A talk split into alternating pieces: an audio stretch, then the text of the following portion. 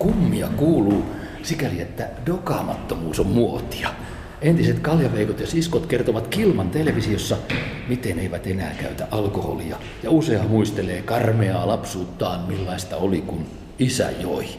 Tässä kiipeän kerrokseen kolme ja puoli. Se on semmoinen juttu, että ensimmäinen suomalainen sarjakuvasankari Turmiolan Tommi, jonka luomisessa muuten J.V. Snellman oli mukana, se on totta ja kummittelee edelleen yli 150 vuoden takaa. Siinä se on. Raittiuden ystävät ry ja Raittiuskeskus kirjasto, sekin siinä lukee. No, tässä ajassa, näissä alkuperäisissä raittiuden ystävissä on ilmeisesti aika hiljaista. Vai mitenköhän lienee? Toiminnanjohtaja Marko Kailasmaata odottelen ja mies avasi oven, ilmeisesti jostain kaukaa. Toiminnanjohtaja Kailasmaa, oletan. Olen. Tervetuloa lämpimästi. Tervetuloa Jukka. Jukka Arvossalo rystä, morjens. Terve. Onks Marko muuten niin, että uusia jäseniä tulvii tuosta ovesta ja ikkunoista, kun ajan henki näyttää olevan, että viinajuonti kohta loppuu? No ei ihan vielä. Kovin odotellaan sitä uutta, uutta jäsentulvaa, mutta sitä ei ole ihan vielä kuulunut. Just. No, liikutaan vähän kohti Ole hyvä. Mennään keskuskirjastoa. Ja mitä teillä nyt täällä onkaan? Siis työhuoneet, ovia levällään runsaasti. Paljon teillä on väkeä töissä? Meitä on neljä täällä näin tällä hetkellä ja sitten meillä on täällä vuokralaisina terapeutteja ja ihan mukavaa muuta kokoustoimintaa ja liikettä. Ole siis hyvä. muutakin kuin alkoholiterapeuttia. Niin. On toki. Hei, ihan oma, oman alansa terapeutteja, jotka pitää vastaanottoa täällä, on vuokranneet meiltä tilat ja Just, täällä joo. työskentelee. Tämä on sinun valtakuntasi, raittiuden ystävien toiminnanjohtajana vaikutat. Ja siinä on henkilökohtainen elämä näkyvissä. Mies on vaimollinen ja lapsellinen. Mistä tuo sinun päivittäin kertoo, jos yhdistät sen alkoholittomaan elämäntapaan? Se kertoo omistautumisesta ja ajan antamisesta itselle tärkeille asioille. Hääkuvani kertoo siitä, että mihin olen halunnut sitoutua ja siinä pysyä jo pian 20 vuotta ja no, no. se kertoo myös raittiudesta. Siis raitismies olet itsekin ihan perijuurin. Kyllä olen. Olet viettänyt monta Anna Raitis joululapselle tyyppistä tapahtumaa, oletan, tipatonta tammikuuta, huikatonta helmikuuta ja kohta mennään jo kyytiä selvinpäin kohti kesää. Mihin teitä absoluuttisen raitista aatteellista järjestöä? Mihin teitä enää tarvitaan, kun elämäntavat näyttävät olevan raitistumassa? No siitähän meidän työ juuri alkaakin, että tullaan raittiisti yhteen, tehdään mukavia asioita yhdessä, vietetään yhteistä elämää raittiina. Meitähän juuri tarvitaan tällaisena aikana, kun tuntuu, että se toisaalta semmoinen päihdekeskeisyys ja päihdemyönteisyys on tietyissä piireissä erittäin vahvaa ja meille on tietysti positiivinen julkisuusarvo ja uutisen, uutisarvo se, että on tällaisia ohjelmia, mutta jääkö se sitten ihmisille päälle jää nähtäväksi? Mm. Meidän väelle se on jäänyt päälle. Niin, niin. Te ette yhtään tahdo flirttailla, Marko, käsittääkseni kohtuu käytön tai turvallisen juomisen kanssa, vaan olette ihan tiukasti all or nothing, eli ei yhtään ole valintanne. Joo, me ollaan semmoinen päihteettömien etujärjestö. On mm. eri syistä päihteetöntä elämää eläviä, ja silloin tarvitaan järjestö, joka ajaa heidän asiansa, pitää heitä esillä, vaikuttaa myös poliittisiin päätöksiin niin, että ne elinolosuhteet, missä meidän keskellä eletään, niin ne tukee sitä päihteetöntä elämäntapaa. Just, just. Mitä te oikeastaan olette aatteellisena järjestönä noin muuten syvemmin tai pinnallisemmin, miten vaan? Siis ette ole missään nimessä vanhan työväenraittiusliikkeen perillisiä, ettekä oikein porvarillis uskonnollisiakaan nykyään. Urheiluyhteydet, ne taitavat olla aika suorat. Mitä te oikein ajatte? No me ollaan nykyajan nuoriin verrattava järjestö, sen vanhan raittiusliikkeen viimeinen suora jälkeläinen, joka haluaa olla poliittisesti ja uskonnollisesti sitoutumaton, mm. mutta harrastaa liikuntaa ja kulttuuria ja päihteetöntä elämää. Mitä mieltä Marko olet siitä yhteydestä, joka nykyään on aika ilmiselvä? Aika monta kertaa entinen täysalkoholisti on nykyään täysmaratonari tai jopa triatlonisti. Onko siinä hypätty riippuvuudesta toiseen? No en osaa sanoa, nähdä urheilua välttämättä riippuvaisuutena, mutta siinä on tavallaan se etu, että ihmiskeho vieroksuu päihteitä. Mm. Ja silloin haetaan sitä positiivista tapaa, ja jos siellä löytyy liikunnasta, kulttuurista, muusta päihteettömästä yhdessä olemisesta, niin silloinhan se korvaa mainiolla tavalla sen. Meillä on kuitenkin tietty määrä aikaa, tietty määrä varallisuutta käytettävissä, mikä kehokaan kestä tiettyä määrää myrkkyjä.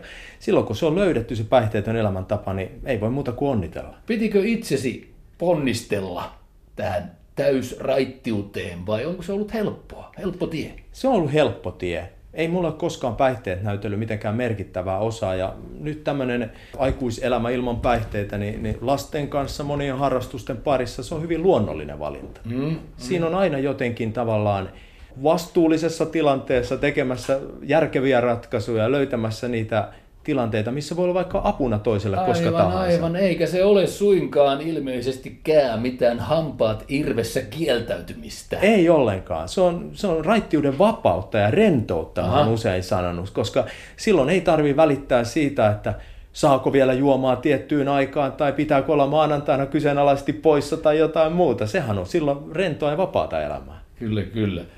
Katsotaan vielä tätä. Mennään kohti sitä raittiuskeskuskirjastoa. Joo, se on, ole hyvä. Tänne päin. Se on, se on kiinnostavaa. Siis on olemassa oikein raittiuskeskuskirjasto.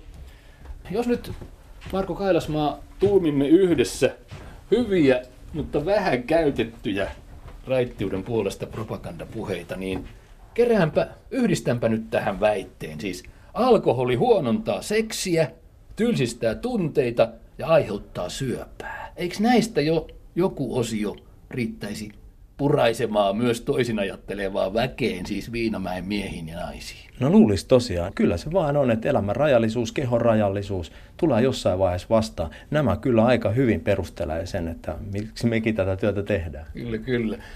Keskusraittiuskirjasto, siinä se on. Katsotaan nyt. Siis täällä on, onko tämä vähän niin kuin muuttotilassa vai mikä tässä on? Vai onko tämä nyt ihan varasto? No täällä on vähän varastoomaisia piirteitä, mutta kyllä tämä yhä edelleen on kirjasto 120 hyllymetriä ja kokoaa sen 162-vuotisen historia, mikä meillä on. on. Joo, kyllä, kyllä. Ja siinä on muuten komea kaavakuva, tai mikä, tämähän on puu. Onko Joo. se nyt ihan lehdetön? Siellä lukee perusrungossa isoilla kirjaimilla sana alkoholi. No joo, kyllä se kertoo oikeastaan sen, että mitä sen käytöstä sitten sitten seuraa, kun sitä vuosikymmeniä ja, ja rankasti käytetään. Ja, ja pitää tietysti muistaa se, että suurin osa alkoholin käytöstä aiheutuvista kuluista ongelmista tulee kohtuu käyttäjille tänä päivänä Suomessa. Ongelmakäyttäjät on kuitenkin suht pieni mm, väestön osa. Mm. Tämmöiset seuraukset, mitä täältä sitten tulee, niin tämä on tämmöistä korutonta kertomaa, mikä no on se raitti elämä lukee tuolla lasten rikollisuus, perheen perikato, kodin vierominen ja ylimpänä Latvuksessa vankila, mestaus, lava, kuritushuone. Aika hurjaa. No, Suomen laki on näiltä osalta jo, jo suojellut, että eihän mestata ei ketään enää, mutta, mutta tämmöisiä omia, oman elämän fyysisiä seurauksia ja, ja esimerkiksi on erittäin puhuttelevia täällä, että täällä on niin lasten rikollisuus ja perheen perikato, niin näistä se Turmiolan Tommi kertoi jo silloin 1850-luvulla. Ja niin, ei se oikein ole muuttunut Sitä siitä. jo tuossa muistelin käytävällä tätä herraa nimeltä Turmiolan Tommi. Harha-aistimukset, hermokohtaukset, maksan ja mahalaukun sairaudet, ne ovat ne ikiaikaiset itsestäänselvyydet. Mutta Marko Kailasmaa, oletko miettinyt, olet varmaan joutunut ajattelemaan tätä tämän hetken ilmanalaa siinä mielessä, että mitä jos laitettaisiin dokuveikot ja siskot itse maksamaan itse itselleen aiheutetut viat, vammat ja vauriot. Hurja ajatus. Se on hurja ajatus, mutta sanotaanko näin, että en halua nähdä sellaista tilannetta Suomessa, jossa raittius valjastetaan ääriaineisten käyttöön niin, että poliittiset tai, tai uskonnollisetkaan arvot korostaa yli-ihmistä tai jotakin sellaista, jonka ominaisuuksiin kuuluu raittius ja, ja muut olisivat tällaista paarialuokkaa. Eli, eli siksi raittius lähtee aina positiivisista arvoista. Kaikkia kutsutaan raittiuteen. Mm, mm. Meidän väestössä ei ole muuta kuin raittiita ja potentiaalisia raittiita. Yläpuolelle ette halua asettaa. Ei missään tapauksessa. Me olemme rinnalla, me olemme aina tukemassa ja, ja se, se on meille tärkeä asia. Ja sen takia nämä, nämä, mitä seuraukset tästä tulee, niin on sellaisia, mihin halutaan sitten olla myös vaikka olla korjaavalla puolella, mm. niin ehkäisevällä puolella kertomassa niistä, ettei mentäisi näin pitkälle ihmiselämässä, mitä turmioita tämä voi vaikuttaa. Kyllä, kyllä. Mitä pidät Marko käsitteestä syntymähumala? Siinä on ainakin kaksi puolta. No siinä on kaksi puolta. Siinä tulee tietysti mieleen ne lapset, jotka valitettavasti ei synny selvinpäin. Eli äärimmäisen karut tilanteet siitä, kun, kun lapsi joutuu aloittamaan elämänsä päihtyneenä. Mutta sitten kun kyetään irrottamaan se humala sana siitä siitä aineen vaikutuksesta, niin sitten sieltä löytyy semmoinen uskomattoman positiivinen merkitys sille, että ihminen on luova. Elämän ilo. Elämän ilo, todella. Ja siis sellainen, joka ottaa ihmiset yksilöinä huomioon, kuulee heidän elämäänsä, löytää sieltä uusia näkökulmia. Se, että tätä ihmiskuntaa on pitänyt esillä. Ja mä uskon, että meidän raittiissakin on aika paljon näitä hyvällä sanottuna syntymähumalaisia. Ei ole koskaan tarvinnut niihin aineisiin tukeutua tai kyllä, kyllä. löytää niistä lohtua. Mutta iso realismi on siinä, että tuossa tuliliemessä on yksi iso ongelma. Se on sama kuin tuli aseissa. Viina vertautuu sotaan siinä mielessä, että viinakin on liian hyvä bisnes liian monille. Eikö nytkin ole tällä hetkellä, Marko, meneillään joku iso keskustelu, investointi, suoja, vääntö, mikä on oikeaa ja aitoa elinkeinovapautta ja mikä jotain muuta. Kyllä. Kerro. Juuri näin. Puhutaan kansainvälisistä kauppasopimuksista ja tässä on nähty viime vuosina karuja esimerkkejä siitä, mitä kansainväliset päihdeyhtiöt ja yritykset on voinut tulla jopa haastamaan valtioita tämmöiseen välimiesmenettelyyn, kun mm. heidän, heidän investointinsa ei ole saanut tarvittavaa kannatusta.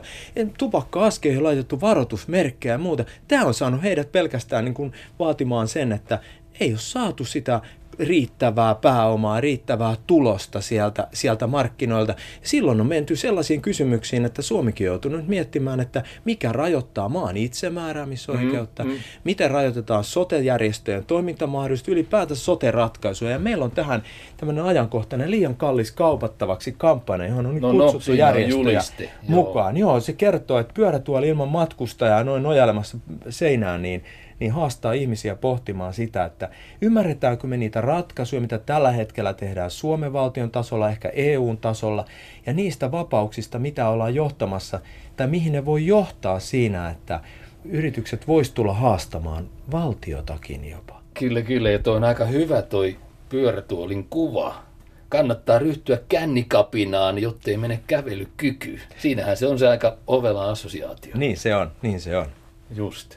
No, Miten tässä käy tulevina aikoina Marko Kailasmaa, raittiuden ystävien toiminnanjohtaja? Kumpi voittaa, elinkeinovapaus vai alkoholirajoitusten maailma? Siis tahdotteko te, että viinipullojen ja alkoholikyltteihin laitetaan pääkallon kuva tai jotain?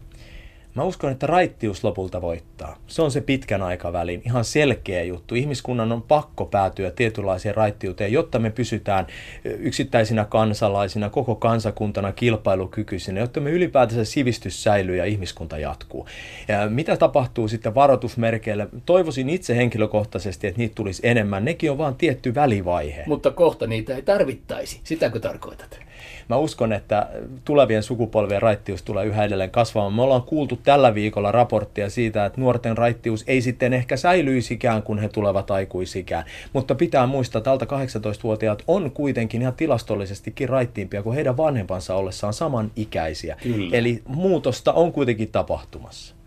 Se on jännää. Siis muutoksen suunta, se on vain nyt vähän arvoitus niin ehkä me mennään semmoista jo, jo silloin ehkä 70-luvulla kuvattua tämmöistä futuristista tulevaisuuden kuvaa, jossa ihmiskunta on valmis vaikka avaruuteen ja tulevaan teknologiaan, pysyy silloin selvänä. En halua nähdä, että silloin on tämmöistä päihteitä käyttävää paarialuokkaakaan, vaan kaikkia on kutsuttu yhteiseen päihteettömyyteen. Just. Kiitos toiminnanjohtaja Kailasmaa jutuistasi raitistelun puolesta. Tässähän jo ihan kuunnellessa maailma paranee. Oi, kiitoksia.